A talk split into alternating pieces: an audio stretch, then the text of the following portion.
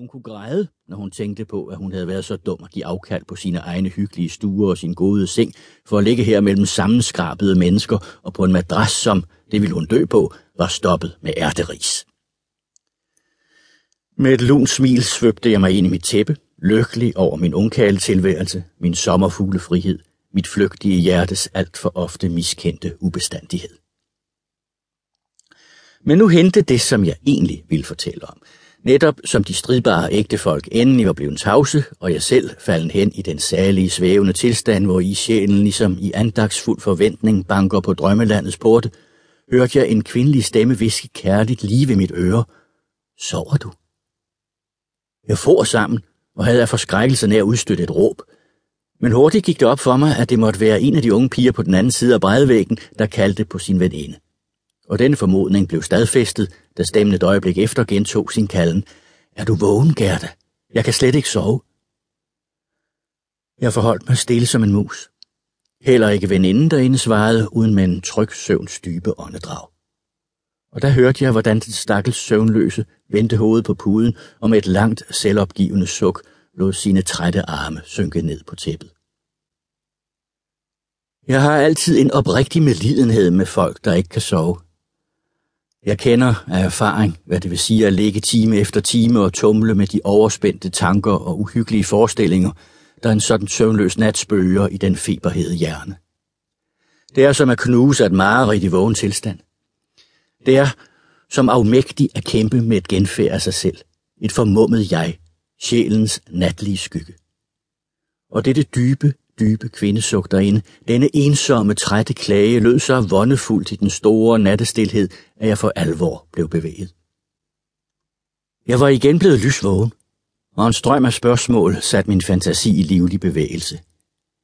Hvem kunne denne unge kvinde være? Og hvad var mon hendes nød? Kærlighed?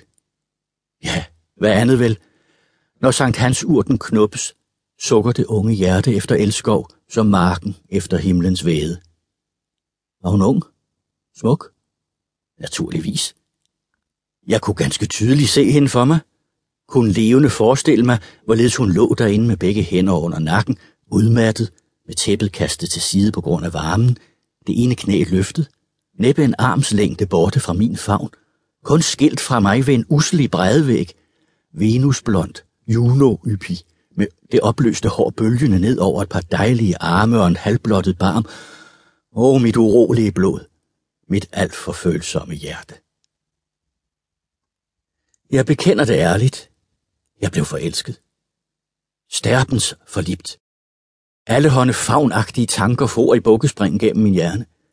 Jeg tænkte for eksempel på, om det ikke kunne gå an at banke ganske satte på væggen og hviske et lille trøsteord ind til den skønne ubekendte.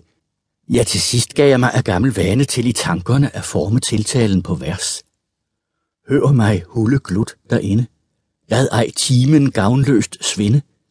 Snart er nat for dagen vegen, snart er sol af hav opstegen, natten er vor egen.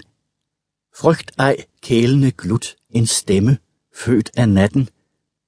Til alt held kunne jeg ikke i hast finde på et passende rim på stemme, og under mine bestræbelser herpå faldt jeg uforvarende i en bombefast søvn. Jeg rød mig ved at tilstå det, og jeg ser i denne hændelse et nyt og endelig afgørende bevis for, at jeg der som guderne virkelig engang skulle bønhøre mig og gøre mig til digter, i hvert fald må renoncere på lyrikken. Dette var gårdsdagens eventyr. Nu sidder jeg og skriver ved et lille bord under mit åbenstående vindue, hvorfra jeg har en herlig udsigt over den lille, langagtige havn til sejlløbet og de grønne og hvide brinker over bag den modsatte bred. Det er endnu tidligt på dagen. Klokken er ikke mere end syv. Nogle ledige arbejdsmænd, et par skippere og en tolvbetjent står dernede i små klynger på bryggen og holder en morgenpassiar.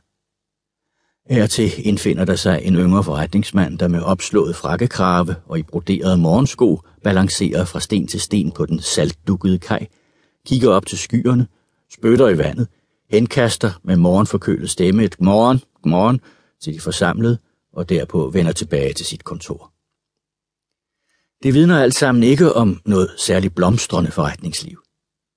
Ude på målen flyder nogle tomme kasser, og i havnen ligger et par skuder med kul. I luften kredser svaler over mit hoved.